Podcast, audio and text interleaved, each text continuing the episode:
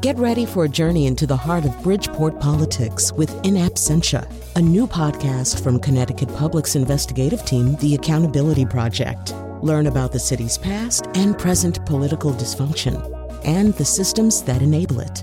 Tune in wherever you get your podcasts. Funding provided by Francisco L. Borges and the Melville Charitable Trust.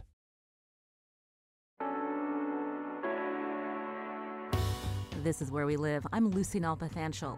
The mafia, or organized crime, is an institution like no other, infiltrating societies worldwide for the sake of power and respect. Their exploits can be dangerous, but they also provide titillating material that's used to entertain us in movies, TV shows, and best-selling books. Today, we explore how organized crime has used certain tactics to gain influence. We'll talk with author James Cockayne. His new book, Hidden Power, The Strategic Logic of Organized Crime, shows that now more than ever, the line has become blurred between criminal actors and governments. How does that impact us? Cockayne argues that without understanding the strategies of organized crime, we can never know for sure if our government is the one that's truly governing. That's a scary thought. Coming up, New England has its own history with the mafia. We'll talk with Tim White, investigative reporter in Providence, about the role the mafia has had in our region. Right now, Dr. James Cockayne joins us. He's head of the United Nations University office in New York, author of several books, including the one we're talking about today, Hidden Power. He joins us from NPR studios in Midtown Manhattan. James, welcome back to the show. Terrific to be back. Thanks so much for having me, Lucy. So what motivated you to write this book?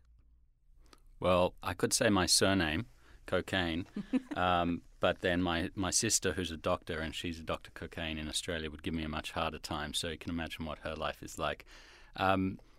Really, I was trained as a lawyer in Australia and spent a lot of time thinking about war crimes, actually. And the more time I spent working on war crimes in Africa, advising the Australian government, going into Iraq, things like that, the more I began to question some of the basic assumptions we make about the distinction between organized criminal activity and governmental activity. And that just got me intellectually curious and led me on a quest into some musty archives, the result of which is the book Hidden Power. You talk a lot about strategy. Before we get into that, I'd love for you to define for us, what does it mean when we talk about a mafia state? Yeah, mafia state is a term that a very influential author, Moises Naim, has been using for the last half a decade or so to describe the way that some states are increasingly using not only the methods of organized crime, but actually the personnel and increasingly the strategies of organized criminal activity. So back in as early as 1993, actually, Boris Yeltsin, the former president of the Russian Federation, is on record as having said in a private conversation, we have become a mafia power on a world scale. He was talking about the way that the Russian mafia had infiltrated not only the system of government, but also important social institutions in Russian society following the collapse of the Soviet government's authority and the turn towards a more liberal market democracy arrangement. But we see this kind of arrangement happening elsewhere, not only in other former Soviet states, but also, for example, in North Korea, where the government stands accused of participation in global counterfeiting, drug running, and human trafficking activities. In some Middle Eastern states, we see non-governmental actors such as Hezbollah, who actually has a role in government, combining local service provision with offshore illicit activity. We see similar things going on in places as far-flung as Afghanistan or Colombia or Mali in West Africa. But we also should be careful not to assume that Western governments are not also, in some cases, engaged in cooperation with criminal organizations. And it's trying to understand when that cooperation gets to the heart of the state that was the intellectual provocation that led me on this quest to write this book. Was it dangerous for you to put so much time and effort into trying to learn, the inner workings of the strategies used in organized crime? To be honest, not really, actually, because I was a little bit cowardly in that a lot of the work in the book is based on archival work. Mm-hmm. There are two reasons for that. One is safety, but the other, frankly, is that there are better records in governmental and mafia archives. It's very hard and time-consuming to engage with organised criminal groups, contemporary criminal groups on a day-to-day basis. And this was a book I wrote during while doing a day job working for the United Nations. So I didn't have that opportunity. But I would say actually there have been other moments, for example, when I was working for governments, that I frankly felt that I was in a riskier situation than when pursuing this academic line of inquiry. And we definitely want to talk further about the contemporary examples of organized crime in some of the nations you mentioned a little bit later. But you mentioned, again, these archives. So can we talk about this history of collaboration between political and criminal actors, something that's been going on for some time? Take us through that history. Yeah, it's really eye-opening, actually. It was very eye-opening for me. 5 years ago, in 2011, the White House put out its first ever strategy to combat transnational organized crime. And that includes an assertion that in some cases criminal networks threaten United States interests by forging alliances with corrupt elements of foreign governments. What interested me in this inquiry was the rumors that I'd heard, which frankly I was rather skeptical about, that there was a history of collaboration between US actors and the mafia, the mob. Some of your listeners may have heard stories, for example, about collaboration between the mob and the U.S. Navy during World War II. Others may have heard of the alleged cooperation between those actors to kill Fidel Castro. I came to those rumors, frankly, with a very healthy dose of academic skepticism. But what I discovered through looking through the U.S. National Archives, British National Archives, some other state archives, judicial records, and mafia records, was that actually where there's smoke, there's fire. And there is a long history of cooperation between United States agencies, both military and intelligence, and the mob, both to develop the governmental power of the United States here inside the United States, and to project their combined power abroad, both during wartime and actually, as it turns out, during peacetime. There's a long history of close cooperation between politicians and organized criminals in this country. I'm speaking to you from New York. The first chapter of the book looks at the history of cooperation between the Tammany Society, which was the democratic outfit that governed New York in the second half of the 19th century, and organized crime. That developed into a close cooperation in the 20th century between the mafia and the US Navy during the Second World War. The United States government discovered that it needed access to the docks around Manhattan and in Brooklyn, and it didn't have the authority to get the intelligence and the access that it needed. So it turned to the mafia to help it develop that access and that intelligence. And the mafia actually not only helped it gain access to the docks, but helped it place intelligence assets on the fishing fleets off the east coast of the United States. And even, it turns out through my research, helped the United States government catch 4 Nazi saboteurs that were landed in the Hamptons in the 1940s to try and conduct sabotage operations in the United States. The historical record has always suggested that it was the FBI that caught those saboteurs, but when you look at the nature of the interactions and connections, it becomes pretty clear that they did that with quite a lot of help, and that help was from the mafia. That cooperation then developed into a cooperation in Sicily, and the mafia used that relationship to infiltrate government in Sicily after World War II, and that formed the basis for some of the close cooperation between authorities in Rome and the mafia in Sicily that we've heard about in the media for many decades since. This is Where We Live. I'm Lucy Nalpathanjal. I'm speaking with James Cockayne. His new book, Hidden Power, The Strategic Logic of Organized Crime. So obviously there are benefits for government to collaborate in a way or form alliances with organized crime. History shows that. Can you give us examples of when the U.S. government, we think of it as, you're mentioning, like what people believe, like we think of it as a mafia approaching the U.S. government for something. But in fact, the evidence shows that that's actually the U.S. government approaching the mafia at times. Let's look at what happened in Cuba with Fidel Castro for once. Yeah, that's a very interesting case and something I spend quite a few pages on in the book.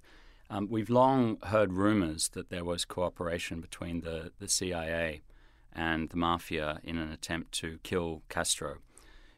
Some of your listeners may know that the mafia was in Cuba very productively in the 1940s and 1950s in a sort of a joint venture with some of the ruling elite under Batista. And that joint venture was so deep that it not only involved giving access to the mafia to run casinos, own casinos, and of course all the other vice markets that are associated with casinos, particularly prostitution, drug trafficking, and so forth. It actually also involved the Cuban state turning its own assets towards the growth of that economy. So, for example, there was a development bank that was developed in Cuba in order to fund the building of the hotels and all the infrastructure that was associated with them in order to grow this economy and grow the profits that were shared between the Cuban elite and the mafia elite. When Batista was overthrown by the Cuban Revolution and Castro came into power, Castro did not actually immediately throw out the mob. The mob's first effort was to try to negotiate some kind of détente with him. But it became clear as he was pushed further and further, or as he moved further and further to the left, that was not going to be a viable solution for either of them. So they moved offshore and actually went and developed other markets, particularly in the Bahamas. And the story has always been that it was sometime later, a couple of years later, that the CIA went to the mob and said, "You still have contacts in Cuba. Could you help us with some of our covert activities?" Well, the archival evidence that I reveal in this book actually suggests very strongly, including as a result of the internal CIA analysis, that that's not the story. The story is actually the other way around, that the mob did not sit on its hands for those 2 years, 1960-61. It was actually doing two things. First of all, it was mounting its own transnational armed terrorist attacks, flying sorties from the Yucatan Peninsula in Mexico, bombing civilian and commercial sites in Cuba in order to create disorder and incite a popular uprising against Castro. And at the same time, it was also developing quite sophisticated communication strategies. It funded and stood up governments in exile in the United States, made up of the very Batistiano elites that had fled Cuba, and even hired a lobbying firm on K Street in Washington to promote the idea that these governments should be reinserted, that there should be regime change in Cuba led by the U.S. government and these government in exile inserted. And so it was actually these efforts that the CIA then decided to piggyback on. It was not the CIA that went to the mafia. It was the mafia that laid the groundwork and actually, it appears, approached very gently the CIA and enlisted their support. Now, that's very important because it suggests to us that actually some organized criminal groups can be actors on the international stage. And it's not... We shouldn't assume that when governments work with organized criminal groups, governments will necessarily have the upper hand or that they will be calling the strategic shots. That introduces a level of complexity and uncertainty in the way we think about international affairs that has very obvious ramifications for our contemporary environment when you think about some of the headlines about cyber operations and hacking and influence of criminal groups that we've been reading about in recent days. But even at the time, it had potentially explosive results, for example, during the Bay of Pigs crisis and the Cuban Missile Crisis. Having the mafia involved in those very, very tense periods was a very volatile element that is really has been unaccounted for. Mm. And before we head to break, maybe explain to our listeners what you're talking about in terms of the Cuban Missile Crisis. So when there were negotiations happening between President Kennedy and the Soviets, the mafia was coming in to try again to assassinate. That's exactly right. So you have this covert facility that has been developed in cooperation with the mafia by the CIA. You have the Kennedys in their famous few days trying to sort out, to draw the world back from the brink of nuclear war, and off goes the covert facility on its own without instructions, heading towards Cuba in one last effort to assassinate Castro. Fortunately, we know that the White House found out about this, countermanded the order, interceded, but if they had not, who knows what would have happened.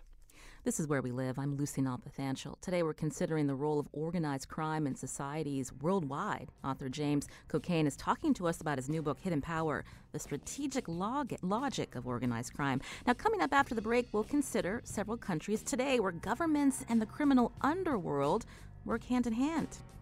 Russia, maybe? Email Where We Live at WMPR.org.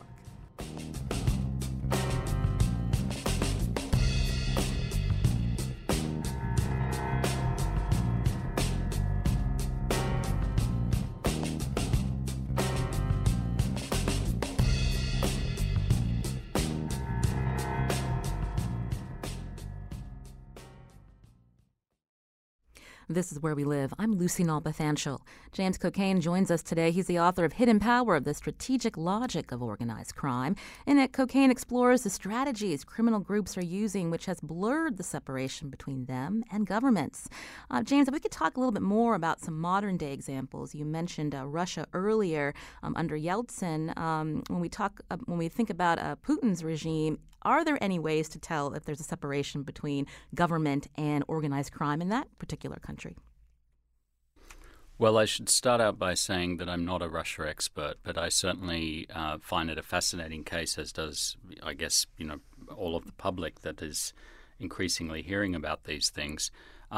There's pretty well-established evidence that the result of the collapse of Soviet authority in the late 1980s, early 1990s was the rise of local armed groups connected with former apparatchiks who seized control not only of state assets but increasingly of important parts of the social life and economy of Russia. So banking institutions and other financial institutions, civic organizations, media organizations, and that through the course of the 1990s, these different actors, some of them we know as oligarchs, but there are many others who frankly don't have that status, engaged in a competition, in a kind of a market for government inside Russia to develop power. And this is one of the challenges analytically, that historically we have assumed that there is a hard and fast distinction between politics, market activity, business, and crime. But often when we look around the world today, we don't see those hard and fast distinctions holding. In fact, we see a lot more blurring, not only in places like Russia, but in many places around the world today. It can be very difficult, actually, to distinguish between these actors.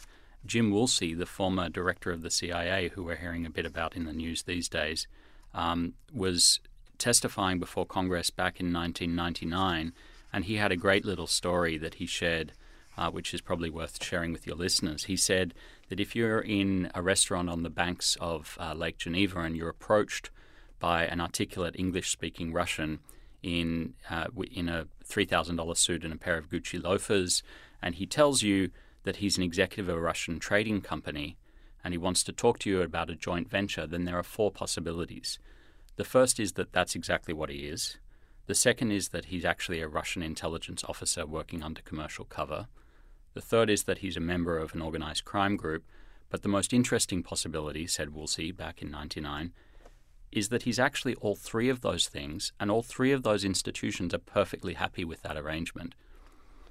We see that kind of penetration of interpenetration of government, business, and organized crime increasingly around the world. Let me ask, if we know that particular countries, the lines have been blurred and we're not quite sure if it's the leader or, leading the organized crime's actions or vice versa, how precarious that is for diplomacy when you have countries that do need to negotiate at times with countries who may be considered mafia states, not being able to know who is really pulling the strings, so to speak. I think it is precarious. I want to emphasize that in some ways this is not new. A lot of the book, as we were talking about before the break, is really looking at the history of collaboration between these different actors. But what we're seeing now is an acceleration of the speed with which these connections form and their ability to reach across international borders, in part because of the ease of access to global banking, global communications and global trade flows. So what that means is that even local armed groups have the ability to connect into transnational organized crime, and that can have very surprising and destabilizing effects in unexpected places. Look, for example, at the real estate market in New York.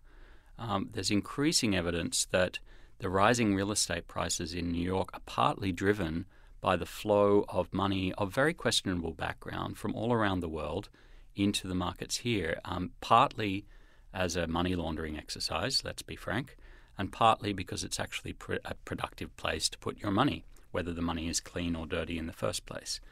So because we have such a globalized world, this isn't just a question now of being concerned about the bona fides of a foreign diplomat. It's increasingly about the way the entire global economy works, that we are seeing actors who develop wealth and influence on the basis of organized criminal activity. We're seeing them benefit from the globalized economy and political system in a way that people who play by the rules maybe aren't benefiting. And that's causing a fundamental questioning of the legitimacy of the whole system, I think. It's certainly related to the political backlash we're seeing in Western Europe and the United States to the project of globalization as we've known it. Many people think that globalization is benefiting the corrupt and the crooked, and it's not benefiting the average Joe or Jill on the street. And that's really cutting at the foundations of trust in our liberal democratic order around the world. Let's talk about another example before we take a call. When we look at ISIS and their actions in the Middle East, specifically in Syria, in terms of how they've been able to dominate, can we talk a little bit about some of the strategy they use that may be considered, when you've researched this, like strategies that other organized crime has used in the past? Yeah, ISIS is a very interesting case because they control territory. So that gives them the ability not just to tap into financial flows, but to develop governmental power over a whole territory, which is indeed why they call themselves Islamic State. But that doesn't mean that they are not still participating in transnational organized criminal activity. In fact, there's very, very strong evidence that they're involved in a number of smuggling activities, of course, oil, but also antiquities, huge looting of the ancient archaeological sites that they now control. And perhaps most disturbingly, I think, there's a wholesale move by ISIS to normalize human trafficking and slavery in a way that we really haven't seen for probably a century. They're not only engaging in that activity covertly, they are internally to their own supporters, their own the members of ISIS, the soldiers, the citizens under their control. They have issued not just formal edicts but actually how-to manuals on trafficking in slaves. And that's a fundamental challenge to the notion that we have in the international community that individual human beings cannot be bought and sold by other human beings. That we've lived by that rule now for at least a century and a half. And we've come very close to enforcing it worldwide. But unfortunately, groups like ISIS that are challenging that norm are really fundamentally challenging the basis of our approach to regulating life around the world. I wanted to take a couple of calls now. Lou's calling from Willimantic. Lou, you're on the show. Good morning. Thank you for taking my call. First of all, I'd like to thank you, Mr. Cockayne, for adding to this library this most interesting subject. I hope my questions are not too far afield, but I'd like to know whether or not in your research you found any evidence relating to whether or not J. Edgar Hoover actually knew of this activity between the CIA and the mob, and whether or not he did anything about it or just completely ignored it, as he, on record saying that they didn't exist. Thank you, Lou, for your question. Great question, Lou. Yeah, terrific question, Lou. He sure did. Hoover knew all about it. We have pretty strong documentary evidence of that. In fact, he briefed Bobby Kennedy probably on Bobby Kennedy's first day in office. Why? Because Bobby Kennedy had been the legal counsel for a Senate committee that his brother was actually a member of back when he was a senator, looking into the collaboration between organized labor and the mob. And in fact, Bobby Kennedy had literally written the book. He wrote a book about that experience, and he'd made clear that if he was made Attorney General, one of his number one priorities would be to go after the mob and their increasing power in the labor market in the United States. So Hoover, who had this information, it appears, briefed Bobby Kennedy on the first day saying, Mr. Kennedy, you may want to go after the mob, but you should just be aware that actually the CIA is cooperating with them. So at that point, Kennedy was in a very, very difficult position and had to sit on that information. And there's a whole chapter in the book that looks at what he and his brother did with that information and did not do.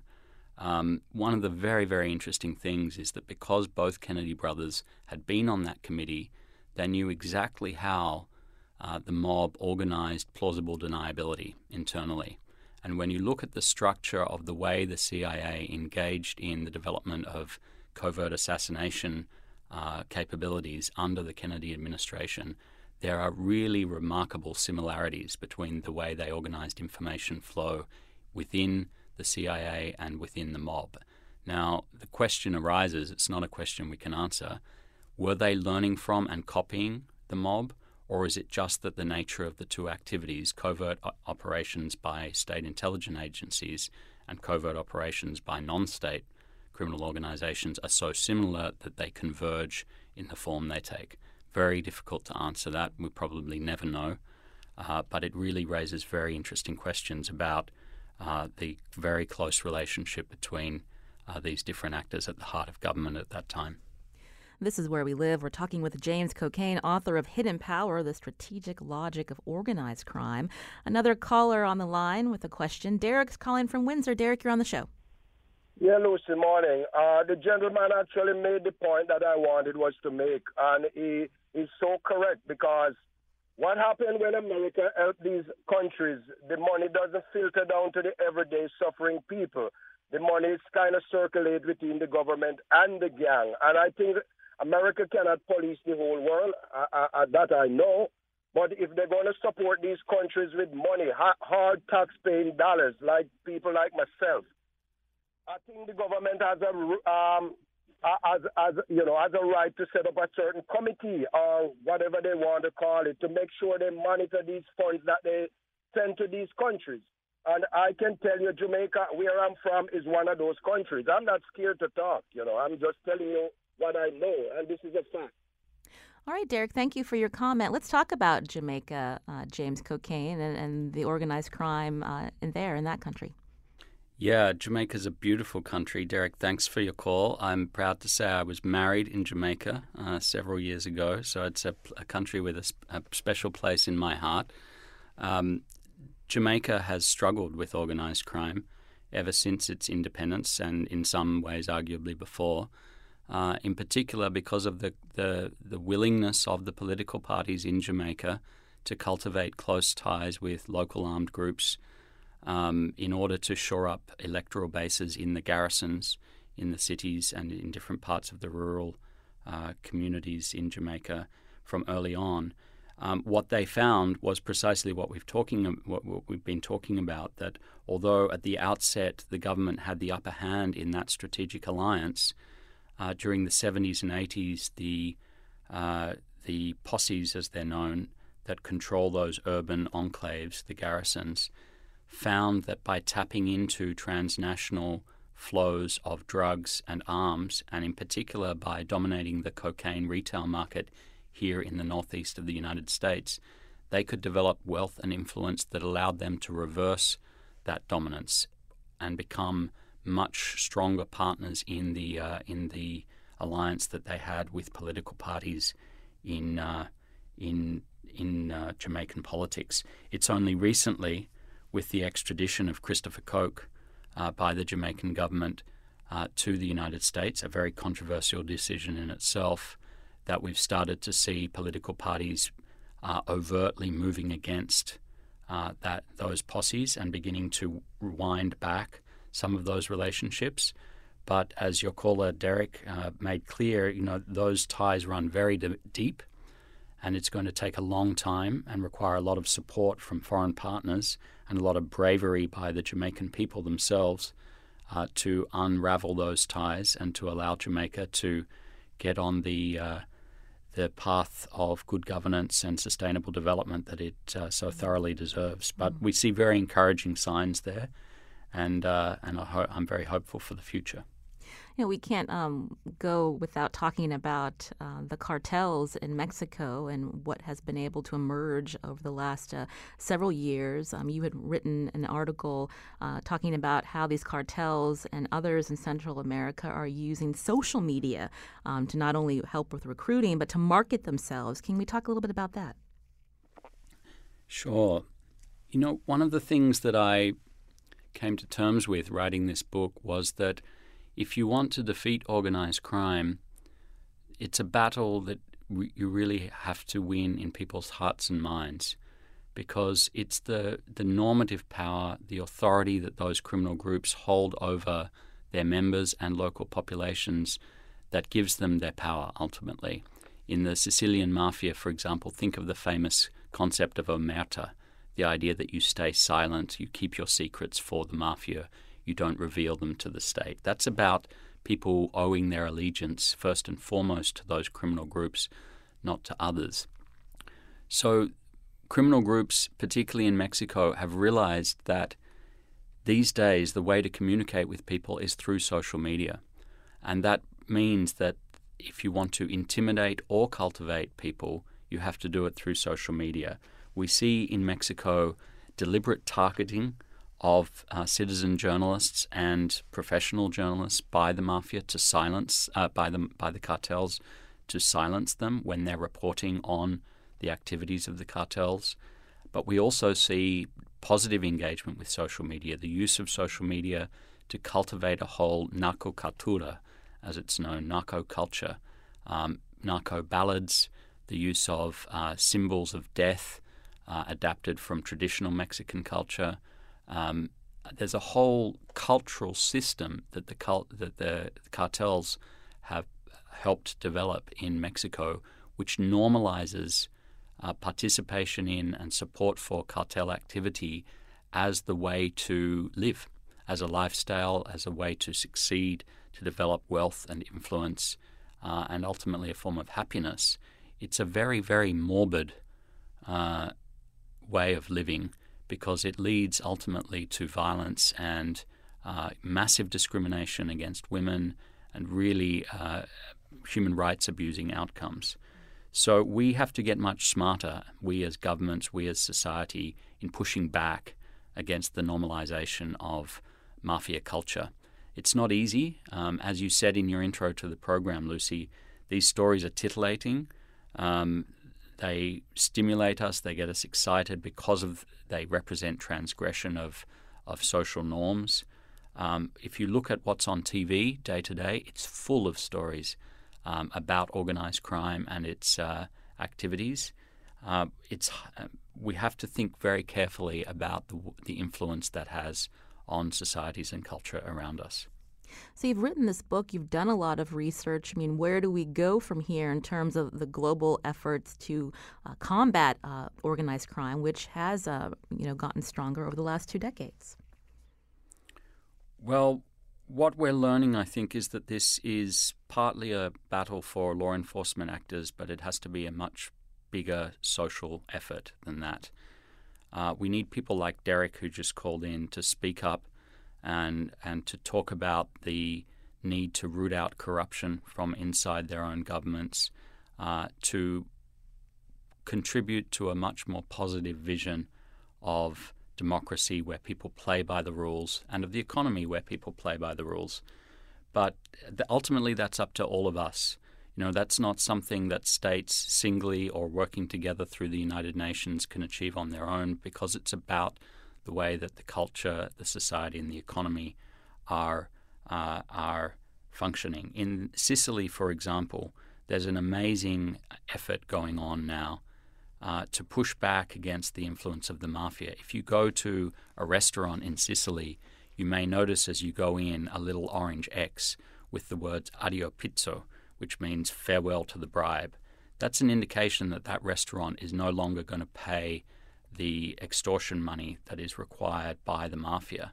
So it's essentially a way for consumers to boycott those restaurants or other retail organizations that are paying money to the mafia, because they won't have that sticker on their window.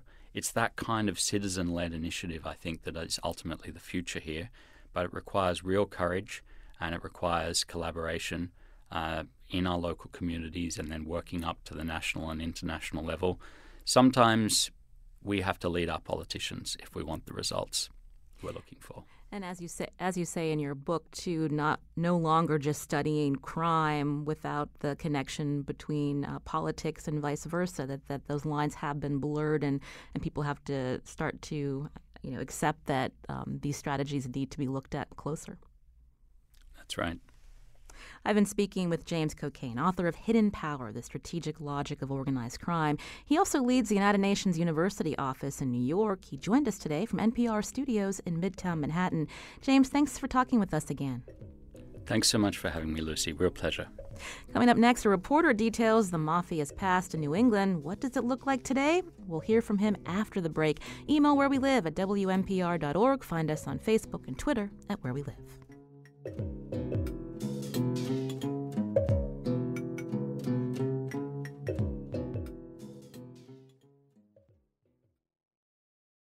This is Where We Live. I'm Lucy Nalpathanjal. We know many of you tune in to Where We Live on your car radio or stream us live at WMPR.org. You can also subscribe to Where We Live on iTunes, Stitcher, TuneIn, or any podcast app. Now, today we've been talking about organized crime globally. What was the role of the mafia in New England? We're joined now by Tim White, an investigative reporter for WPRI-TV in Providence, Rhode Island, also co-author of the book, The Last Good Heist. Tim, welcome to the show. Hi, Lucy. It's my pleasure. How did you get interested in researching the mob here in New England? Well, it is part of my beat. Organized crime, public corruption, government waste is part of my beat in the investigative unit here, but my interest stretches back a lot earlier. I'm the son of a Pulitzer Prize-winning reporter. My late father also reported on organized crime, and so I grew up with those stories as a young man, and I like to joke that most kids got the story of Casey at bat, and my bedtime story was Casey hit with the bat. So I was interested early on, and sort of just filled some big shoes, I suppose. So let's talk about some of the infamous families in New England, sure. Starting with the, if I say this correctly, the Patriarca crime family. You nailed it. Great.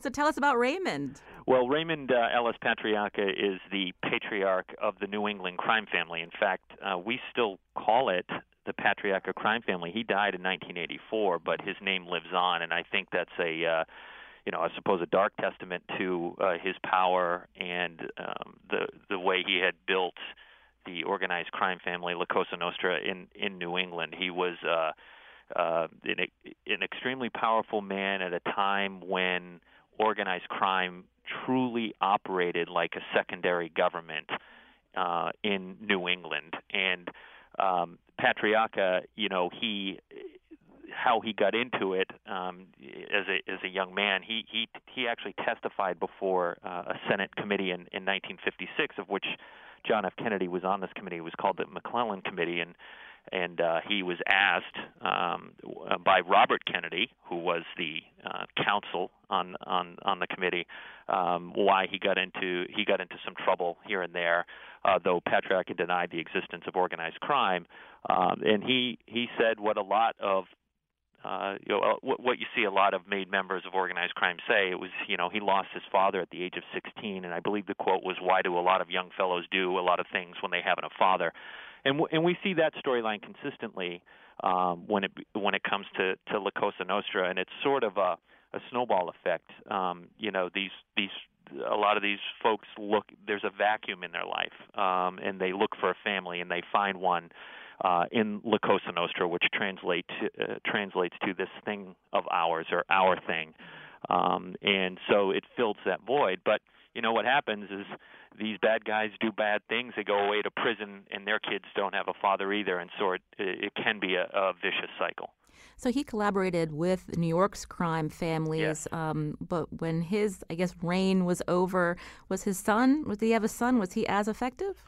Raymond Jr. Patriarca did take over the reins after his father's death in 1984, and his reign led to one of the most embarrassing moments in organized crime nationally, and that was in 1989. The FBI got word that Junior Patriarca was going to be holding a swearing-in ceremony up in a suburb of Boston called Medford, Massachusetts, and they planted a bunch of microphones in there, and they were able to capture this swearing-in ceremony on tape, and that has been used ever since as proof of the existence of the FBI, and it was a real embarrassment for La Cosa Nostra, and particularly Junior Patriarca. So no, I think the short answer is he was not as effective. And how does a collaboration work? If you're a crime family in Providence and you're trying to collaborate with the New York crime families, how did Providence and Boston become the hubs here? Well, this is really, I think, where Raymond Patriarca, this helped build the empire that he created here in New England, because he was able to gain the trust of all five families, I would say, in New York, but particularly the Genovese crime family. That the Patriarcas and the Genovese family in New York, they have strong ties there. The families in New York respected Patriarca. They would call on him to settle disputes in New York, according to investigators, and Patriarca would send down his favorite pet, hitmen for jobs that they needed to be done down there. And I think the effect of that, Lucy, was that the five families in New York, they have their thumbprints in certain sections of New England. They control parts of Connecticut, Western Massachusetts, particularly, but outside of that, the Patriarca crime family controls all of New England, Boston, Providence, and everywhere in between. If he hadn't built that relationship, and this is speculation, of course, but if he hadn't built that relationship with the New York crime families, that probably wouldn't be the case. And again, I think that tells you why we still call it the Patriarca crime family. There have been many bosses since he passed away, and his son is no longer, even though he's alive, he's no longer at the helm. We've had different bosses here and there with different last names, but we still call it the Patriarca crime family, and I think that's a big part of why. I'm speaking with Tim White, investigative reporter for WPRI-TV in Providence, Rhode Island, co-author of The Last Good Heist. Let's talk about that heist that centers in your book. This is something that happened in 1975. Right. 40 years ago. It's one of the largest heists in U.S. history, and a lot of people don't know about it, and happened in our own backyard here in New England. It was in a fur storage building, but they didn't steal furs. And by the way, this building still exists. It's a very Rhode Island thing. It's a place you go to store your fur coats in the summer. But in the heart of this fortress of a building, it used to be an Armenian church that its steeple was wiped out in 1938, so it's a big structure, was a secret vault of about 150 large safe deposit boxes where members of organized crime and their associates hid their ill-gotten gains. And it's very important. It wasn't regulated, right? Because mobsters don't want to draw the ire of the IRS. You make any deposit above $10,000 that has to be reported to the government. Here was a safe place for them to hide their stuff. And it was, in many ways, a brilliant robbery because you're not going to have bad guys call the cops and say, hey, you know, all that stuff I stole, well, it got stolen from me. We estimate the take to be about $32 million in cash, silver bars, high-end jewelry, loose gemstones. It was a huge haul, bigger than the robbers ever thought would be taken that day. But, I mean, think about it.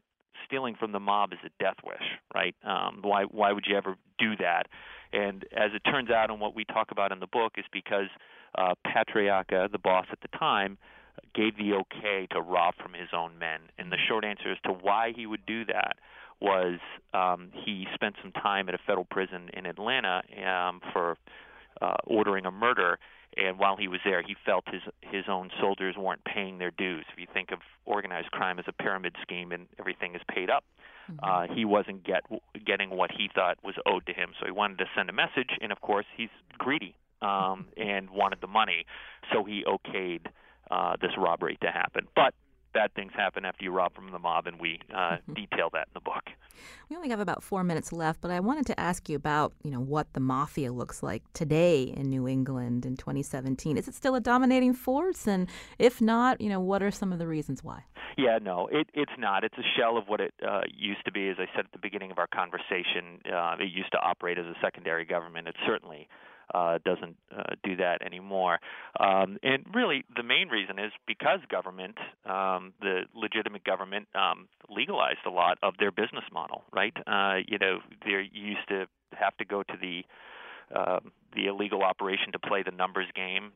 The government created the lottery that cut into their proceeds. You'd have to go to your bookmaker to bet on the Steelers and Patriots game. Well, why would you do that when you can go to DraftKings or FanDuel? There are bookmaking operations as well. And there's better access to credit. You know, you don't need loan sharks, and they're 250% APR as much anymore when you have more access to money now than you did then. But, you know, it still exists in the power structure, which ping-pongs between Providence and Boston, according to agents and investigators I talk to who's in Boston right now.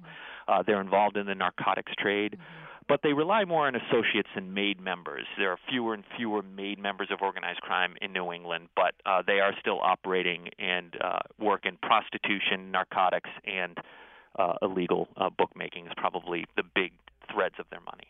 And when you look at law enforcement today, that's a bigger priority, global terrorism versus domestic organized crime? For sure, but I would note in New England, when it comes to organized crime, as you rightly point out, obviously terrorism is the number one priority for the FBI specifically, but they, in organized crime, they do what's called threat assessments for different regions of the country. Some areas, you know, the Latin Kings might be the number one threat assessment for organized crime. An important note, New England, La Cosa Nostra is still what they deem as the number one threat assessment for organized crime in this region. Well, you mentioned narcotics. When we think about the cartels that bring in, you know, the drugs that are, you know, often moved up 95, you know, how do they collaborate with criminals in this region? Well, one of the myths I think that is out there is that La Cosa Nostra is not involved in narcotics. It's an outright lie, and one that the movie The Godfather, I think, perpetuated. And if anyone says that to you or your listeners, you should absolutely push back at that. Any way that money can be made, they're going to have their hand in it. And I want to agree with something your previous guest said is sort of this, you know, there's this image of organized crime portrayed by primarily Hollywood, you know, The Sopranos and Godfathers and other movies that make it very sexy, if you will, and appealing, and it glamorizes it. It's not that, and that's why I think responsible journalism on reporting on organized crime should show just how seedy and awful organized crime is and how it erodes our quality of life where you live. In short, organized crime held New England back. Certainly Rhode Island, we feel it more. It's smaller. The cost of business went up. You know, there was corrupt judges, cops, all of that. And certainly, as you point out, narcotics were involved. And that's why I think it is so important to make sure you do accurate and important reporting on this topic. Thank you, Tim White, investigative reporter for WPRI-TV in Providence, Rhode Island, co-author of the book, The Last Good Heist. It sounds fascinating. I'm going to go pick it up. Thanks so much for your time, Tim. Okay, Lucy. Thank you. This is Where We Live Again, produced by Lydia Brown and Jeff Tyson. I'm Lucy Nalpathanjal, and thanks for listening.